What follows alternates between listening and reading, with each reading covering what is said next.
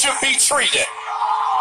The one who comes next will take the responsibility off of you so you won't have to lead all the time.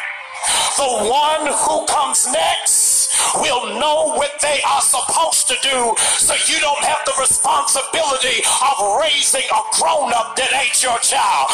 The one that comes next will offer help without you having to ask. The one that comes next will make sure that you got something to eat. The one that comes next will take care of your children as if they are their own. The one that comes next will not feel uncomfortable with your relationship with your. The one who comes next will not have to be reminded. The one who comes next will not need a tutorial on how you should be treated. The one who comes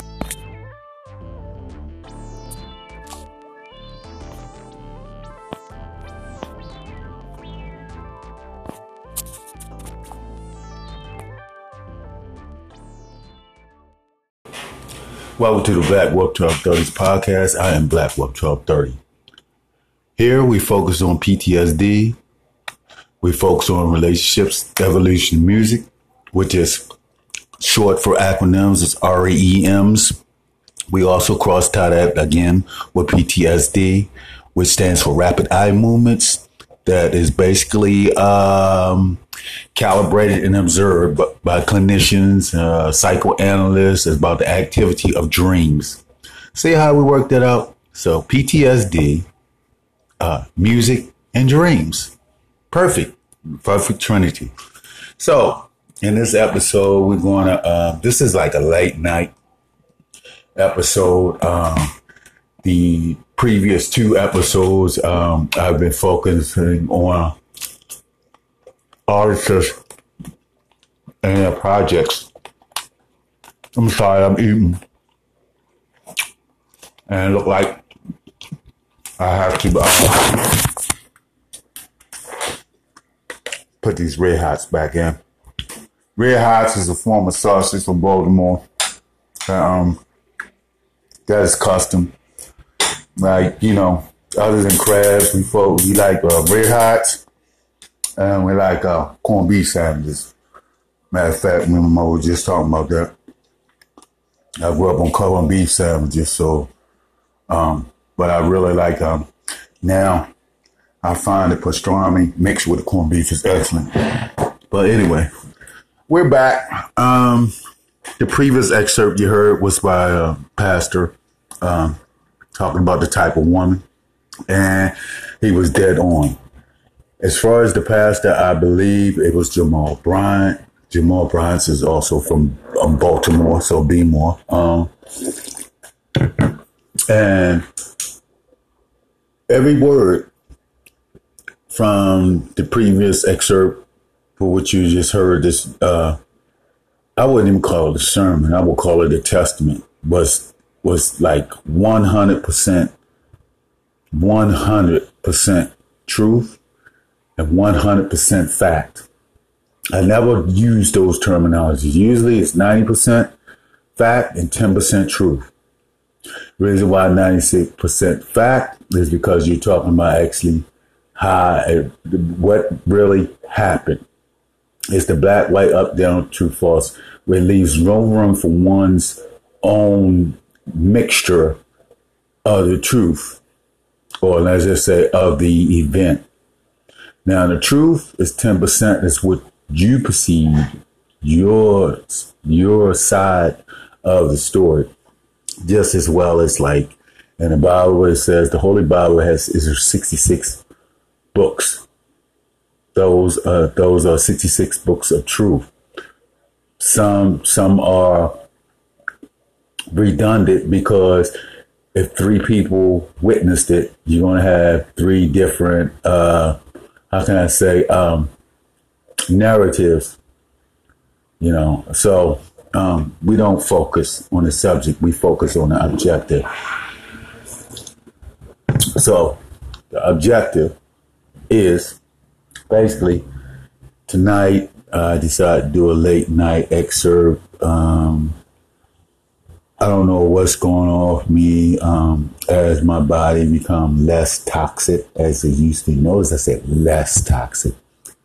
Um, feelings are coming back as far as like um, um, human intimacy feelings. Um, um, booties are looking extra good. Uh, yes. Um, smiles are looking like honey. And voices are like a breath of wind, you know. You could hear he, he uh, I am so like uh, in tune right about now that I can actually hear the heartbeat through the woman's through the woman's voice. Okay. So, um, what we're gonna do is, um, this is flight twelve thirty I. Was gonna call it a layover mix up, mix, uh, mega mix, and um, know that I love you, need to love you, gotta love you. Loving you allows me to love myself a little bit better, and notice the love is the greatest weapon, love is the greatest power, and always stay pieced up.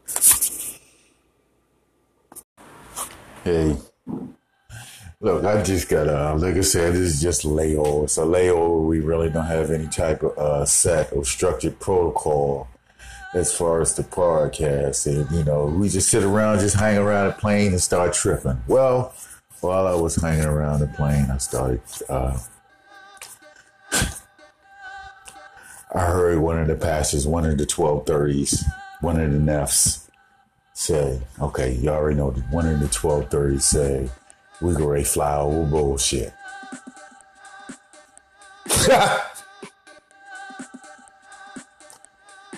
and the reason why one of the pastors said that is because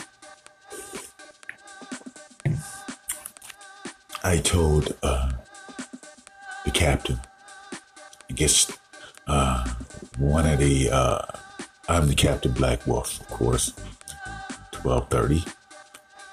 Uh, one of the 1230s heard me tell a young lady that she has infinite beauty.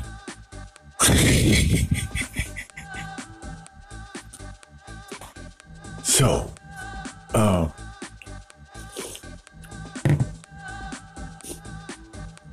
the 1230 is a female, and she says, hmm, we're about to fly over shit, bullshit. Women are a trip. I am not lying, right? Let me tell you. Now, I don't uh, change or refute anything about God and His policies. I listen to things about the universe because I'm trying to learn about the universe. Because it's, it's basically, the universe is basically the tray of God. And what I mean by the tray of God is it's his vessel. And the light is the uh, the food, the entree of God. So it's the food on top of the tray. Universe is the tray. And the um, light is um, is the food. So now in this situation, let's clarify what this is right here, right? That statement, right? That wasn't God. That wasn't the universe. That was the light. How was that light? Because the two female 1230 sounded to me like she was jealous.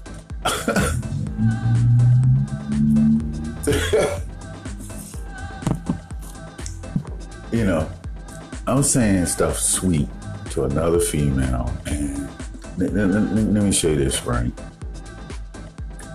For almost seven years, I'm gonna say really five years, I've been um, to myself. I haven't been dating. Um, I've been having casual relationships. Casual relationships is physical. Um, you know, um, so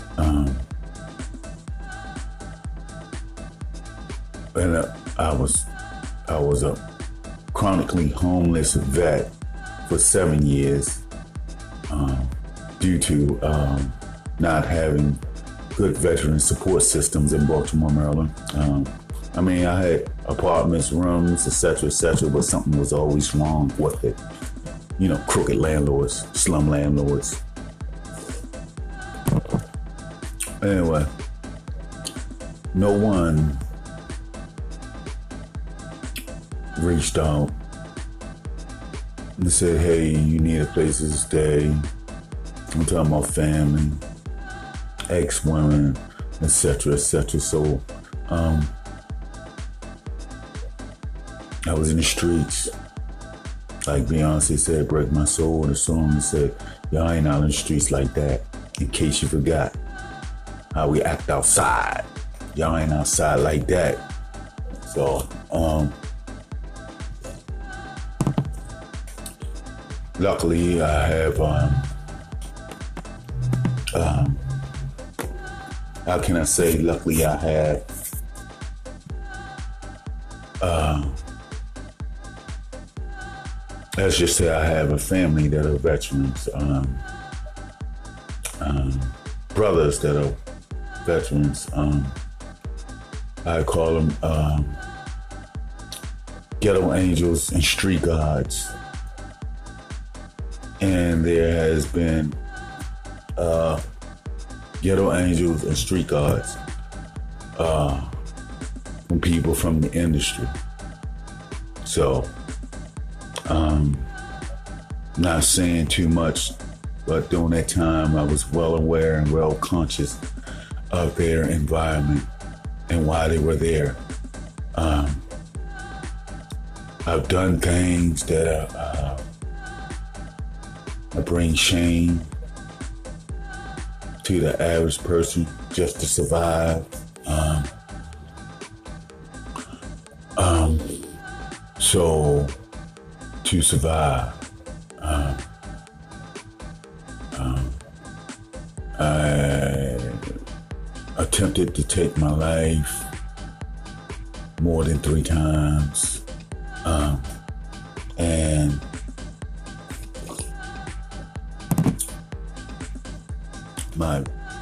Justificational purpose of attempting my life is um, God was not doing his job either fast enough or better enough. So I wanted to take my life and change my physical form to a spiritual form. I know, I know. Um, whenever I attempted the uh, take my life, I will wake up and I go, damn. Open my eyes and go, damn, the shit ain't work. Right? But when I woke up, right, I said, oh my gosh, I'm something's gonna um, I'm gonna have some type of difficulty because of the action I've taken this first take um, to take my life. Did not happen. I had no complications. It was like the next day, like nothing really happened. That, that that's that's the power of God.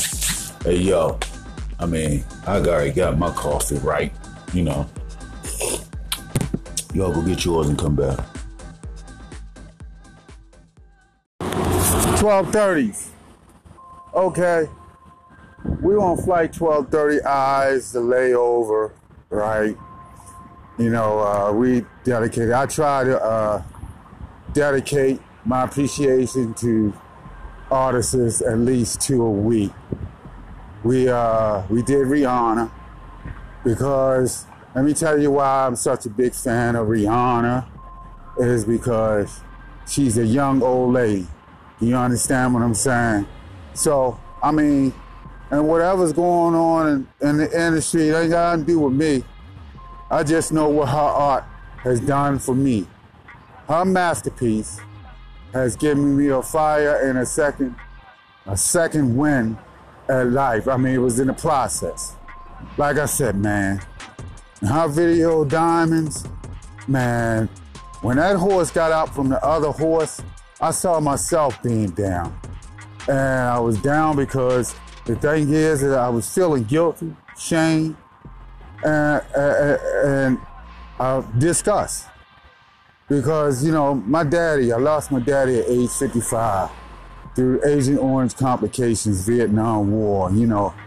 As his life uh, progressed, he, he became sicker and sicker, sicker. See, I didn't know this. I just know that I was watching the outside of him. Uh, he was, I didn't feel, I didn't realize that man was going through so much pain until I saw his death certificate. I said, oh no. See, one thing about me, I don't like pain unless we fight, unless I can distribute it, right? I'm telling you like this, right?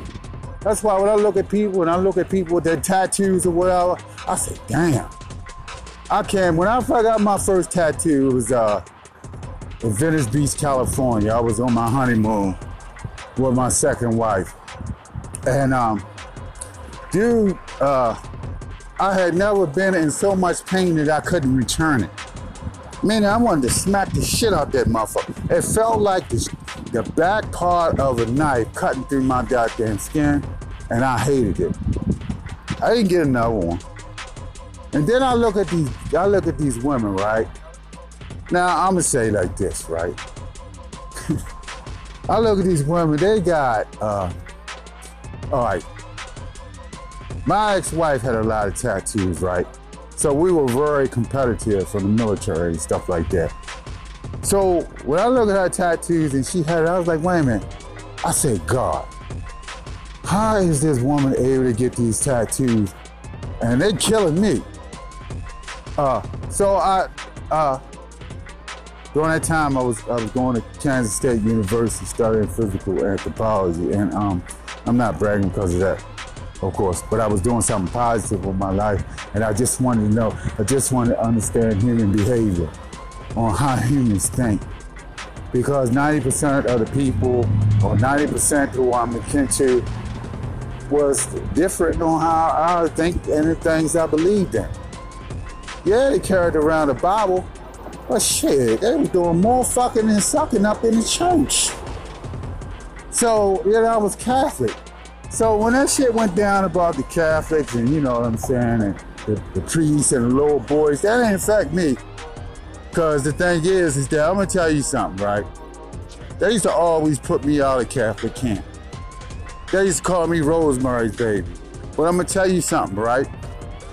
The nuns used to sit there and watch me, and the priests, they they, they really they they the fathers and the brothers, they they they adored me. You know what I'm saying? It was like, you know, it was like they, the priests was the aunts and the nuns was the uncles. They were cold. They would sit there and watch me, and when you hear, when you see them watching you, you would hear their eyeballs move and shit like that. Like, don't you move. Be ready to attack, man. They needed dick. They needed dick. That's how you know. I don't care what y'all say about the Catholic religion. Most of them nuns down there cracky because they need some dick and they ain't getting none. All for the Lord. So I can't knock that. My mother mean as hell. She she she ain't had no consistent dick. She didn't want no consistent dick. Unless it was my father. And then after they broke up, after they divorced, they were still calling each other husband and wife. Now me as a child, right? See, Mama, I said, Mommy's still giving it up to Daddy. It's, it's something going on. See, I was a nosy little kid, right? Not nosy, but I was very absurd. Meaning I couldn't pull nothing over my eyes. And I had them. Okay? Um, you know, daddy would come over and to where when, when they divorced and he moved, he coming to town, knocking on the window, mommy open the door. He would come into town. Me and my sister be in a room, in our rooms, chilling, and I smell waffles. I said, wait a minute, hold up. Hold up. Today is a waffle day? See, I came from an environment where my mother didn't believe in serving two meats. If you had bacon, you ain't had eggs. You had like grits, or whatever. You know, etc. So not two meats and stuff like that. So food wasn't fun. Mommy cooked, she was a damn good cook. But food wasn't fun, and I learned that. I'm gonna tell you something. My, my mother, no matter how hard she was, she is, or she she still is, but she was on life, she showed me what the world is like.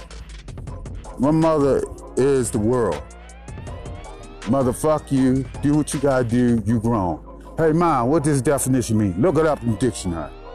So, notice I said I looked up things and went to school and back to what we were saying about the tattoo. I noticed that um, I noticed that uh, I think I was I was uh, we had a class on uh, livestock and we had a class on basically, you know, um, producing a healthy stock of beef because Kansas was uh, Kansas had two types of beefs that uh, that was high grade. It was called, I believe it was called Hereford. I got bullet in my head, so I got traumatic brain injury, but most most of the stuff I can still remember. Hereford was the white cows, and Black Angus was the black cows. Well, I ate more of the black cows, the Black Angus, which was lovely. I could smell the wheat, you know, as, as, as, as you as you cook the steak, that the or the grains that the uh, the beef was eating. So back to what I was saying about the tattoo. There are certain things I pay attention to features. Physical anthropologists pay attention to features, muscles, muscle development, uh, uh, um, bone structure. Like in a certain woman, I'm crazy for features, right?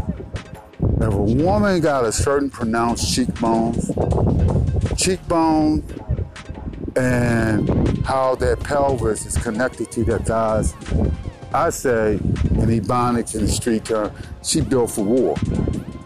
She's a breeder. There's ancestral history and the bone structure. I, I, I actually would like to see that woman's skull up on a, a, a radiology image. It's beautiful. It's a work of art. So, um, so when my wife had all these tattoos, she was getting them in what you call sensitive places. Um, these sensitive places, uh, basically, was soft tissue. Soft tissue is pain, and she was getting. I said, "Hell no!" So, because I wanted to challenge her and get and get another tattoo, but I didn't want it. And my tattoo was on my bicep, so I wanted a place where I couldn't feel it. Now, either a lot of guys from the service would get drunk and get tattoos and shit like that. I wasn't. I don't. I, I can't go through pain and not distribute it. I wanted to smack the shit out that tattoo Polaris. Uh, I couldn't, so I didn't go back. So, um, coffee time.